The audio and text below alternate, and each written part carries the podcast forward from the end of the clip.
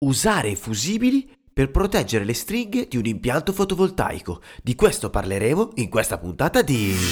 Elettricista felice.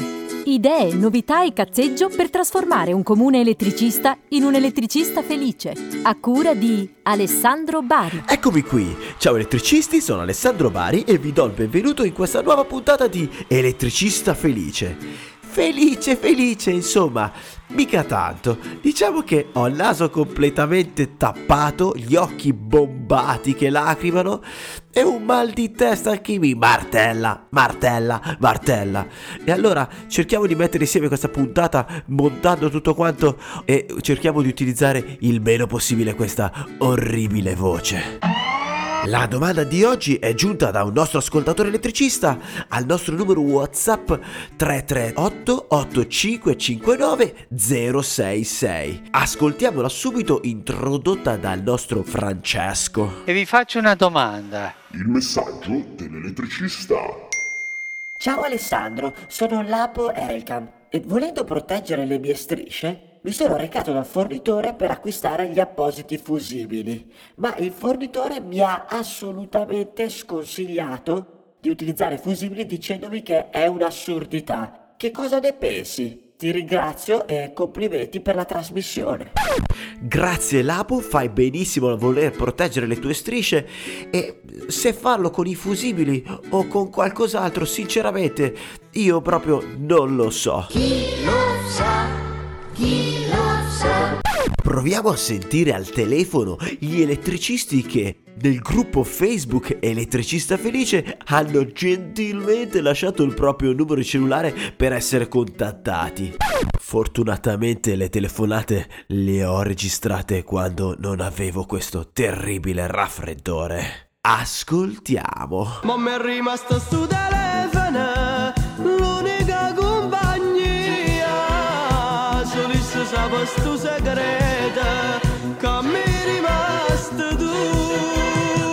Le telefonate agli elettricisti. Pronto? Il fornitore di materiale elettrico mi ha detto di non utilizzare assolutamente fusibili per la protezione delle stringhe di un impianto fotovoltaico perché fanno solo peggio. Parliamo di un impiantino a due stringhe.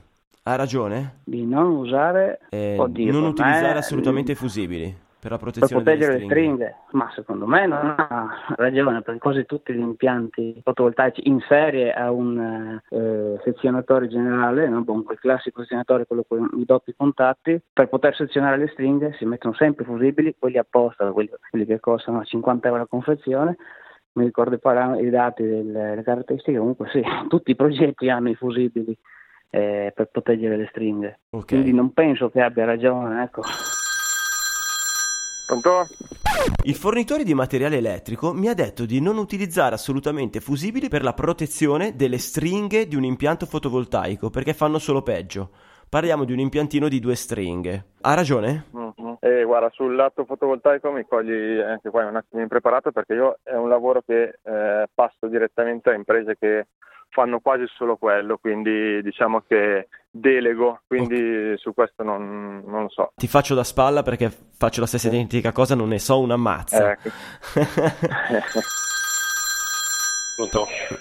Il fornitore di materiale elettrico mi ha detto Mhm. di non utilizzare assolutamente fusibili per la protezione delle stringhe di un impianto fotovoltaico perché fanno solo peggio. Parliamo di un impiantino a due No, stringhe. non è, non è vero, Ha ragione o ha torto? non è vero. Torto, è sempre protetta la stringa, no? Pronto?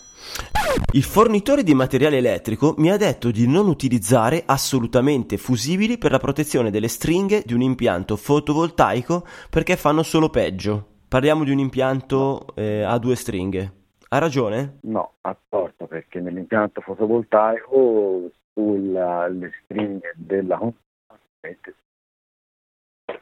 si può mettere fusibile, può mettere fusibile o una protezione Nonostante il segnale dell'ultima telefonata facesse abbastanza cagare, si è comunque compreso che tre elettricisti su quattro dicono che il fornitore ha detto una stupidaggine, mentre uno si affida a degli specialisti che in questo momento chiaramente non aveva lì e di conseguenza non conosceva direttamente la risposta. Ma a questo punto direi di, di andare a sentire l'opinione del nostro esperto del giorno. Non importa quanto si aspetta, ma chi si aspetta. Esperto del giorno. Ciao Alessio Piamonti. E mi pareva strano. E pareva strano. E ci pareva strano. Ma strano, strano, strano. Ciao Alessandro. Per chi non ti conosce, chi sei e cosa fai? Io sono il progettista capotecnico dello studio di progettazione Progetto Elettrico SRL, quindi mi occupo di progettazione di impiantistica elettrica ed elettronica e ho creato il brand Il Professionista Elettrico col quale faccio formazione specifica per gli elettricisti. La domanda del giorno è: devo mettere fusibili per la protezione dell'impianto fotovoltaico? Stiamo parlando della protezione in alternata o delle stringhe, Ale? Eh, allora, la domanda mi è pervenuta e mi hanno nominato le stringhe, ma in realtà io, ignorante, non so neanche cosa siano le stringhe di un fotovoltaico. Beh, le stringhe semplicemente è l'insieme di tutti i pannelli collegati nel, con lo stesso cavo, quindi tu avrai il polo positivo perché i pannelli producono corrente continua e il polo negativo e tutti i pannelli che sono collegati nello stesso circuito, chiamiamolo così, si chiamano stringhe.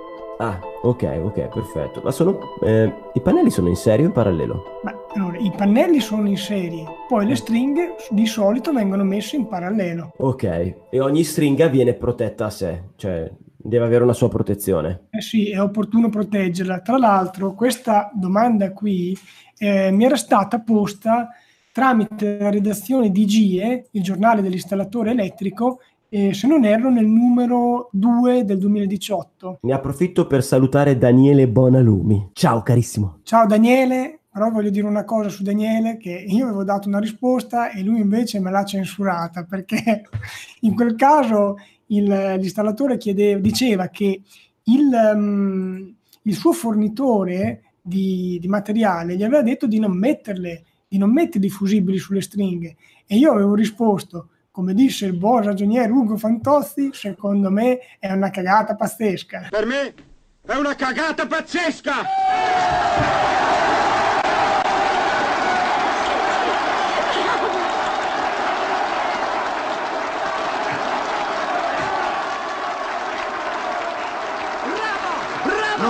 Bravo! 92 minuti di applausi! In sostanza, i fusibili è bene metterli sulle stringhe. E ti racconto questa, prima di, di, farti tutto il pippone normativo, eccetera, ti racconto cosa mi è capitato proprio l'altro giorno. Sì. Mi chiama un elettricista e mi dice: Alessio, ho un problema. Nell'impianto fotovoltaico mi saltano i fusibili delle stringhe, si bruciano. E allora ho detto: Ma mi sembra strano, cioè può capitare ogni tanto che si brucino, eh? ci sta. E ovviamente Alessandro è molto meglio che si bruci un fusibile piuttosto che si bruci qualcos'altro Chiaro, chiaro, che prenda fuoco il pannello, che prenda fuoco i cavi, che prenda fuoco, non lo so, qualcos'altro.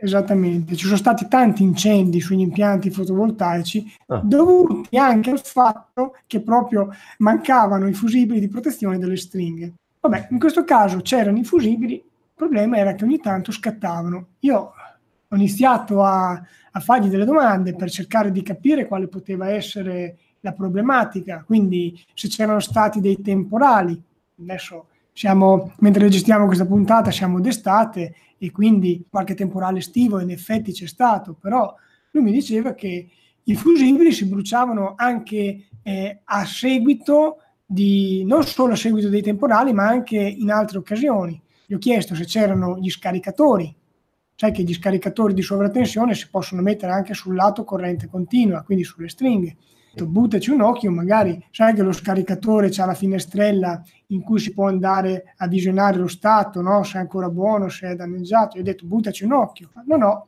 finestrelle sono verdi, lo scaricatore è buono.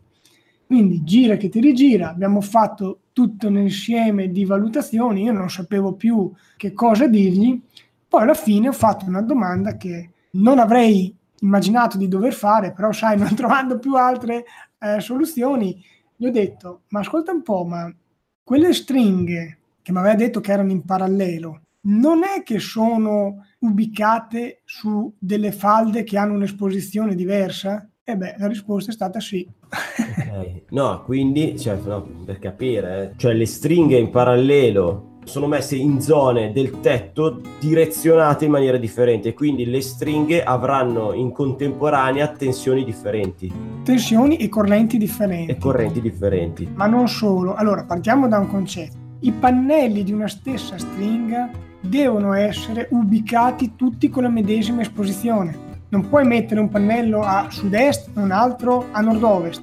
E, farlo collegare sulla stessa stringa? No, perché uno produrrà una un, un tot di corrente e l'altro invece no, e quindi costringeresti il passaggio di corrente, chi ne produce di più, su quello che ne sta producendo di meno. Diciamo che c'è tutta una serie di fenomeni tali per cui potrebbe esserci una controcorrente e se il pannello non riesce a sopportare queste controcorrenti potrebbe anche incendiarsi.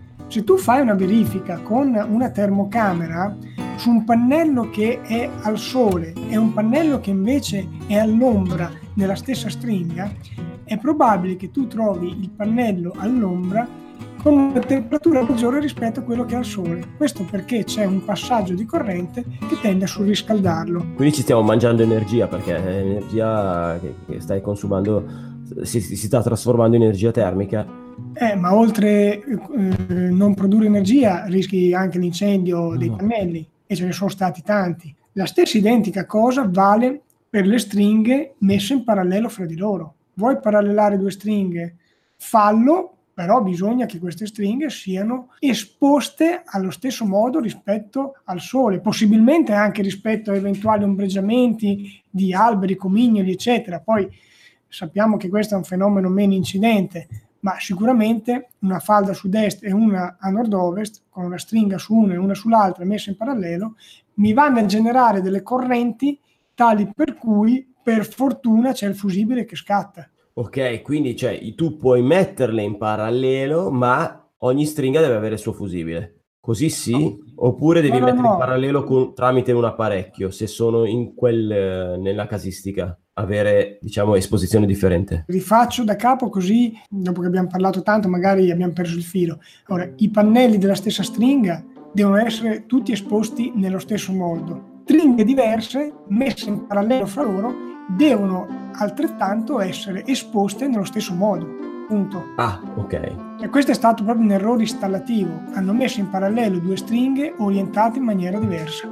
Poi in realtà c'è anche la possibilità di fare un po' quello che ci pare. Basta prendere dei dispositivi come ad esempio gli ottimizzatori e a quel punto non abbiamo più la preoccupazione delle ombre, dell'esposizione, eccetera. Possiamo mettere in serie in parallelo le stringhe come ci pare, i pannelli e le stringhe come ci pare. Attraverso questi ottimizzatori. Dopo ci pensano loro a ottimizzare la produzione, quindi è un po' come se ogni pannello avesse il suo inverter dedicato, ecco. Però nel momento in cui non ci sono gli ottimizzatori, i fusibili di stringa sono senz'altro un'ottima cosa e l'ha dimostrato anche in questo caso il fatto che si bruciava il fusibile e non succedeva qualcos'altro nell'impianto. Quindi vuoi dirmi che il fusibile è obbligatorio? Obbligatorio è una parola grossa, però diciamo così, partiamo da una considerazione tecnica. Il fusibile potrebbe non essere necessario.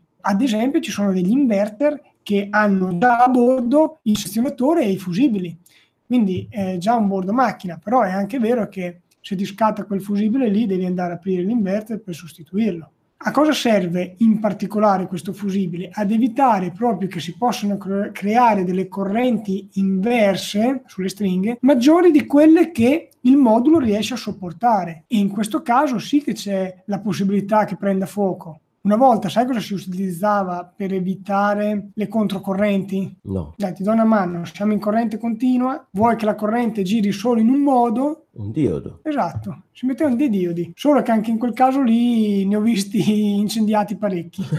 sì. Oggi diciamo che i pannelli che si usano sopportano oltre il doppio della propria corrente nominale in senso inverso, quindi eh, in questo impianto particolare, che era un impianto realizzato ancora nel 2010, quando c'era il conto energia molto generoso, non è detto che quei pannelli fossero così prestanti e quindi assolutamente ottimo la, la presenza del fusibile che ha evitato un possibile incendio. Ok, quindi per tornare alla risposta è obbligatorio mettere fusibili, tu mi dici no, obbligatorio no, però intanto se li metti sicuramente non hai torto. No, non hai torto, poi fa comodo perché anche in fase di manutenzione tu sai che i lavori elettrici devono essere eseguiti seguendo le prescrizioni della norma CEI 1127. Un lavoro elettrico sotto tensione, quando parliamo anche di parecchi pannelli in serie fra di loro, sai che lo potremo fare con una tensione molto elevata è facile trovare anche 500-600 volt su una stringa, eh?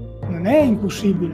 E quindi avere questo punto di sezionamento può essere utile. Inoltre avere il fusibile lo puoi utilizzare come test point, quindi nel punto in cui vuoi fare un test sulla stringa. Cosa posso dirti? Se ci sono gli scaricatori sul lato corrente continua, proprio nel cablaggio, inizia a essere un po' costoso. Quindi forse vale la pena prendere il fusibile, anche questo costruito ovviamente per la corrente continua e per eh, queste tensioni, quindi il sezionatore portafusibile idoneo per queste tensioni. Ma poi la domanda che io voglio fare, cioè vogliamo davvero lesinare su una spesa di un sezionatore portafusibile con due fusibili? È ben vero che i fusibili in corrente continua costano molto di più che quelli in corrente alternata, anche perché sono più robusti, però andare a lesinare su questo costo a me sembra un po' una sciocchezza, un po' una sciocchezza. C'è anche la norma CEI 648 che indica che la protezione contro i sovraccarichi delle stringhe del, dei pannelli fotovoltaici può essere omessa quando la portata dei cavi sia uguale o superiore al, a 1,25 volte la corrente di cortocircuito che possono dare i pannelli. Quindi anche in questo caso se tu hai sovradimensionato le linee per la norma CEI 648 non è d'obbligo mettere il fusibile. Ma scusami l'ignoranza, eh? per chi deve installare un pannello fotovoltaico e quindi parte, molto spesso parte l'elettricista, va, fa il sopralluogo e poi fa la sua proposta. Può fare tutto lui, cioè siccome ci sono queste cose da sapere e quindi può semplicemente studiarsi le norme e fare tutto lui dal punto di vista burocratico, tutto ciò che serve per dare un lavoro finito al cliente finale o deve necessariamente intervenire qualche figura tecnica come un progettista piuttosto che altre? Ma io conosco moltissimi installatori che eseguono in autonomia l'impianto fotovoltaico, quindi vanno sul tetto, fanno le misure, progettano l'impianto, però per quanto riguarda la parte burocratica chiedono a me di eseguirla perché alla fine è un po' tosto fare la domanda di connessione Perciò chi ha l'ufficio tecnico interno magari se lo svolge da solo, ma il singolo artigiano non ne conosco nessuno che segua anche la parte burocratica. Poi ci sono quelli che mi fanno fare proprio il progetto da capo perché magari hanno meno esperienza e quindi eh, si limitano a fare l'installazione. Attenzione a una cosa importante però perché finché parliamo dell'abitazione è un conto, ma se parliamo di un'attività lavorativa in particolare mi riferisco a quelle soggette al controllo dei vigili del fuoco, occhio perché ci sono delle prescrizioni che impongono i vigili. Quindi ad esempio non devi poter avere una tensione proveniente dall'impianto fotovoltaico all'interno dell'attività, quindi devi sganciare fuori. Sul tetto devi sganciare il fotovoltaico prima che entri dentro. Cioè deve esserci la possibilità di sganciare il fotovoltaico in caso di necessità? Sì, metti che vanno a spegnere un incendio il pulsante di sgancio che sgancia l'energia elettrica deve garantirmi anche l'assenza di tensione da parte del fotovoltaico. Cioè, il fotovoltaico che rimane sotto il sole è in tensione. È chiaro. Certo, eh, certo. Quindi loro quando vanno a spruzzare l'acqua non sono molto contenti si va con un 800 volt così, tanto per gradire. E allora in quel caso chiedono di fare un sezionamento all'esterno dell'edificio in modo che dentro non arrivi tensione. Okay, in questo chiaro. caso i fusibili fanno comodo perché nel quadro di stringa ci metterai le bobine di sgancio, quello che serve, e i fusibili per la protezione. C'è altro da aggiungere? Ma abbiamo fatto l'anno scorso una puntata sul plug and play. Massimo Berti, eh, ogni tanto seguo i suoi post su, su Facebook. Sì, sì, è un grande Massimo. Volevo, volevo approfondire un po' quell'argomento lì io con Massimo. Ciao Massimo! La cosa bella che mi piace dire è che noi quella puntata l'abbiamo registrata veramente tanti mesi fa. Ci sono certe riviste del settore elettrico, anche riviste autorevoli, che invece ne hanno parlato solamente ultima, ultimamente. Quindi noi abbiamo anticipato con tantissimi mesi un argomento che alla fine è interessante rispetto a tanti editori che trattano questi argomenti. Siamo stati bravi. Siamo una squadra fortissimi. Fatta di gente fantastici. Siamo una squadra fortissimi, fatta di gente fantastici. Dico solo un'altra cosa per eh, tutti gli operatori del settore che si sono dedicati al fotovoltaico. Come sai, in passato c'erano gli incentivi, adesso sembra che probabilmente rimetteranno qualcosa, staremo a vedere, però quello che ti voglio dire è che negli impianti incentivati quando devi andare a, com- a, cambiare, a sostituire un componente, a volte è meglio darsi una martellata nei maroni. Martellata nei maroni. Cioè si, si, soffre di meno con una martellata nei maroni piuttosto che andare a cambiare un pannello di un impianto fotovoltaico incentivato. Diciamo che si fa, non è che non si fa, però potrebbero rendere le cose più semplici e invece sono molto complesse, anche per un cambio di titolarità. E pensa che mi sta capitando molto spesso che o un cliente vende la casa e quindi la vende con l'impianto fotovoltaico, o il vecchietto era anziano e quindi eh, crepa. Sono tutte casistiche in cui bisogna fare il cambio di titolarità, c'è da impazzire un po', ecco. poi si fa, si fa tutto a sto mondo. Molti mi stanno chiedendo sui sistemi di accumulo. Effettivamente hanno preso Ah. molto piede e i costi stanno anche diminuendo.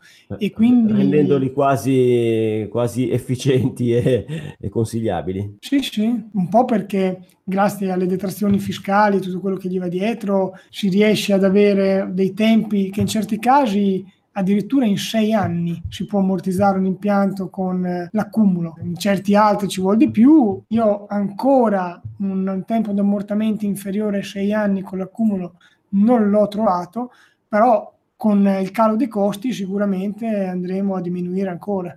Hai un consiglio inutile del giorno? Ma il mio consiglio è che dobbiamo fare puntate che siano per te più interessanti perché ti ho visto molto distratto, sbadigliante, non ti piace il fotovoltaico, vabbè, non lo faremo più.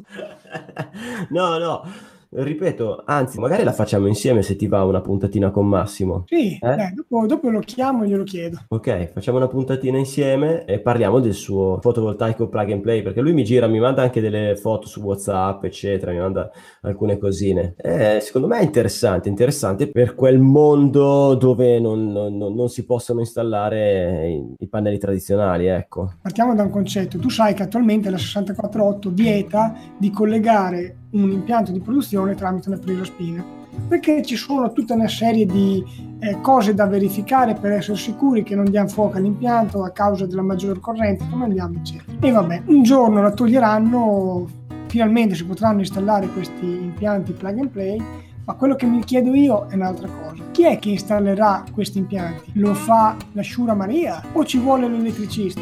Perché se ci va un elettricista si presume che lui abbia le competenze per capire se quell'impianto elettrico effettivamente è idoneo a accettare questa maggior potenza. Ma se l'impianto venisse venduto a chiunque, ecco che ci troveremo sia con eh, problema alla sicurezza, sia con un ammacco per la filiera, perché il fotovoltaico a quel punto non sarebbe più l'elettricista che lo monta, ma se lo montano da soli. Cioè è un po' come il discorso che sta capitando con i condizionatori. Allora, io lo so che molti non la pensano come me. Io non sono contro il plug and play, io non sono contro il- l'oggetto che la Shura Maria si installa da sola, non sono contro questo tipo di processo evolutivo della tecnologia. A me va bene se si installano da soli i condizionatori, se si installano da soli il fotovoltaico, se si installano da soli l'antifurto e se si installano da soli anche il, la 1500 volt eh, in casa.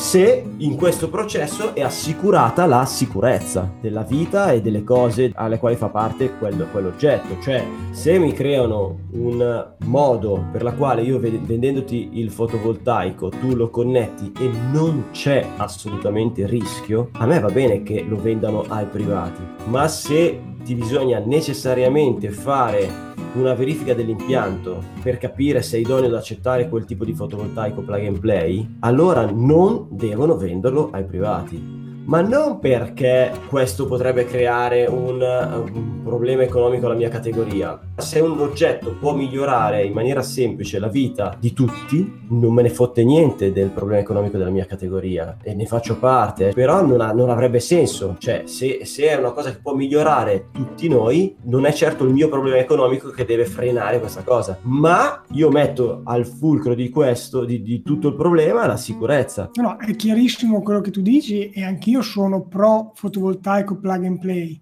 quindi io sono a favore. Quello che ti ho detto, te l'ho detto perché come sai gestisco un gruppo di circa 4.000 elettricisti e vedo che molti tendono a esprimere sempre il solito concetto, ovvero se non vendessero il materiale elettrico a chiunque ci sarebbero meno mm, cugini in giro, ci sarebbero meno installazioni fatte male e ci sarebbe più lavoro per gli elettricisti. Cioè, questo è uno dei concetti che vedo passare spesso e quindi ho voluto ribadirlo perché ritengo giusto, ecco, in parte questa, questa loro paura. Poi sappiamo benissimo che il materiale elettrico sarà sempre venduto uh, nei brico, eccetera. Quello che vendi tu, elettricista, non è più il materiale con ricarico e poi la tua manodopera. Sicuramente vendi la tua manodopera, ma quello che vendi e quello che ti fa mangiare non è neanche più quella.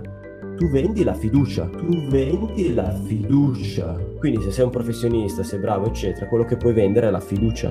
È il tuo unico valore aggiunto, che ovviamente è rispettato dalla competenza, dallo studio delle norme, tutto quello che vuoi, dalla tecnica però quello che ti differenzia tra te, un utente finale o un mio cugino nella, nella, vendita è che tu devi avere le qualità adatte per poter vendere la fiducia che è quello che ti farà mangiare. Quando a me mi chiedono di sostituire un interruttore e il costo è 100 euro più IVA, le persone se lo chiedono, fa ma un interruttore costa 100 euro? No, l'interruttore se se lo va a comprare costerà penso intorno ai 4 euro, boh, può sempre andare a comprare e cambiarselo, farlo cambiare a suo cugino piuttosto che la, il nostro servizio, compreso il materiale, è di 100 euro più IVA.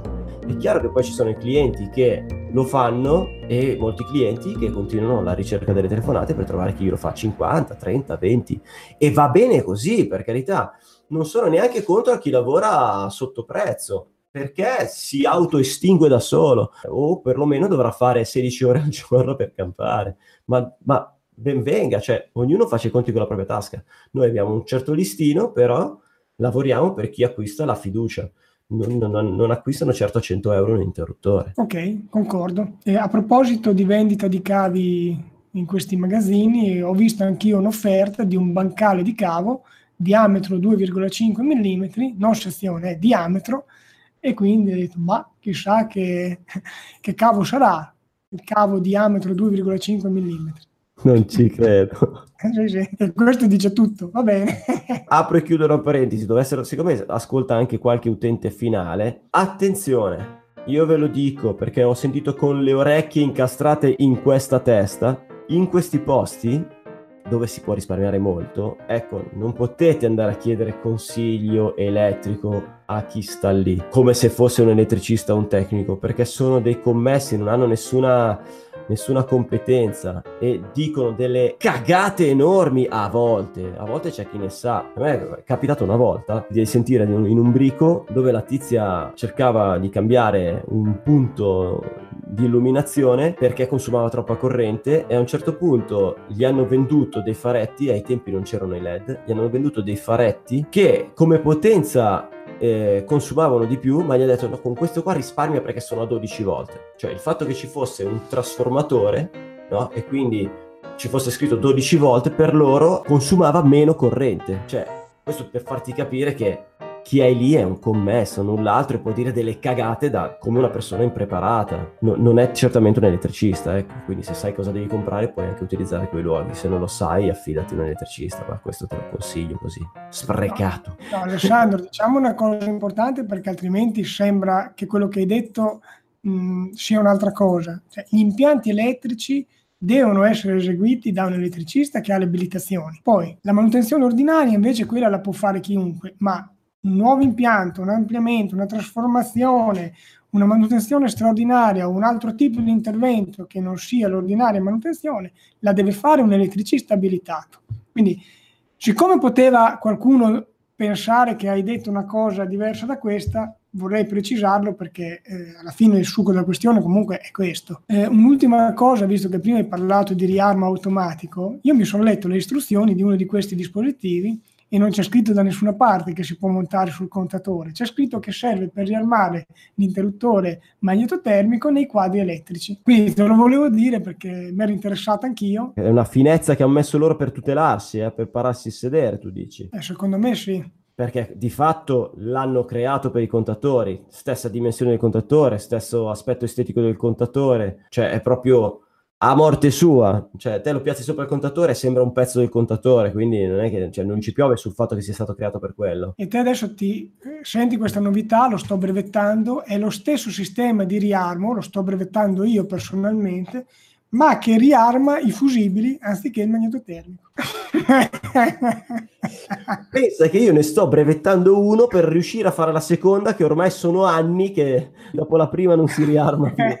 Alessio, preciso come sempre, ti ringrazio e ti saluto. Tanti saluti a te e a tutti gli ascoltatori di Elettricista Felice. Ciao! Il consiglio inutile del giorno. Compito a casa per questa settimana andare a cercare il professionista elettrico.it e con questo raffreddore che mi attanaglia con gli occhi gonfi e il mal di testa, voglio in ogni caso ringraziare, essendo arrivati al termine della puntata, i grandissimi ed unici finanziatori di Elettricista Felice, che sono nati su elettricistafelice.it slash fai la differenza. E sono Alessandra Formaggio della Rigel, Massimo Bolucchi del Classic Devices Club, Alessio Piamonti del Professionista Elettrico, Marco Biancardi di e Enrico Sentino di Smart Pini Catania. Grazie, grazie, grazie, grazie, grazie, grazie, grazie, grazie.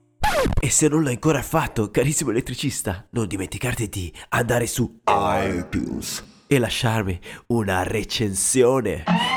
Con questo è tutto carissimo, siamo arrivati al termine della puntata, ti saluto e teniamoci in contatto! Se pensi che quello che ha da raccontarti Alessandro Bari sul mondo dell'elettricista possa essere interessante per te e per la tua azienda, iscriviti gratis al canale iTunes, così non ti perderai neanche una puntata. Se vuoi lasciare la tua recensione, raccontare di te o semplicemente entrare in contatto con Ale, vai sul sito elettricistafelice.it. E basta.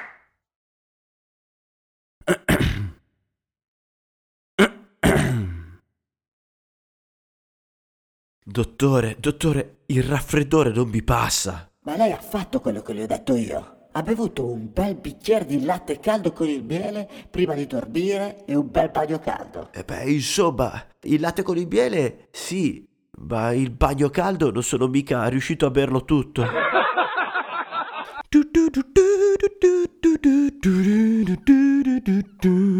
Ciao, sono Elettra, l'elettricista donna. Gli impianti negli appartamenti non sono poi così facili come può sembrare. Con tutti quei letti che ci sono in giro, mica è facile mantenere la concentrazione. Ciao! No, non è giornata, non ne posso più, guarda, io chiudo, eh, chiudo.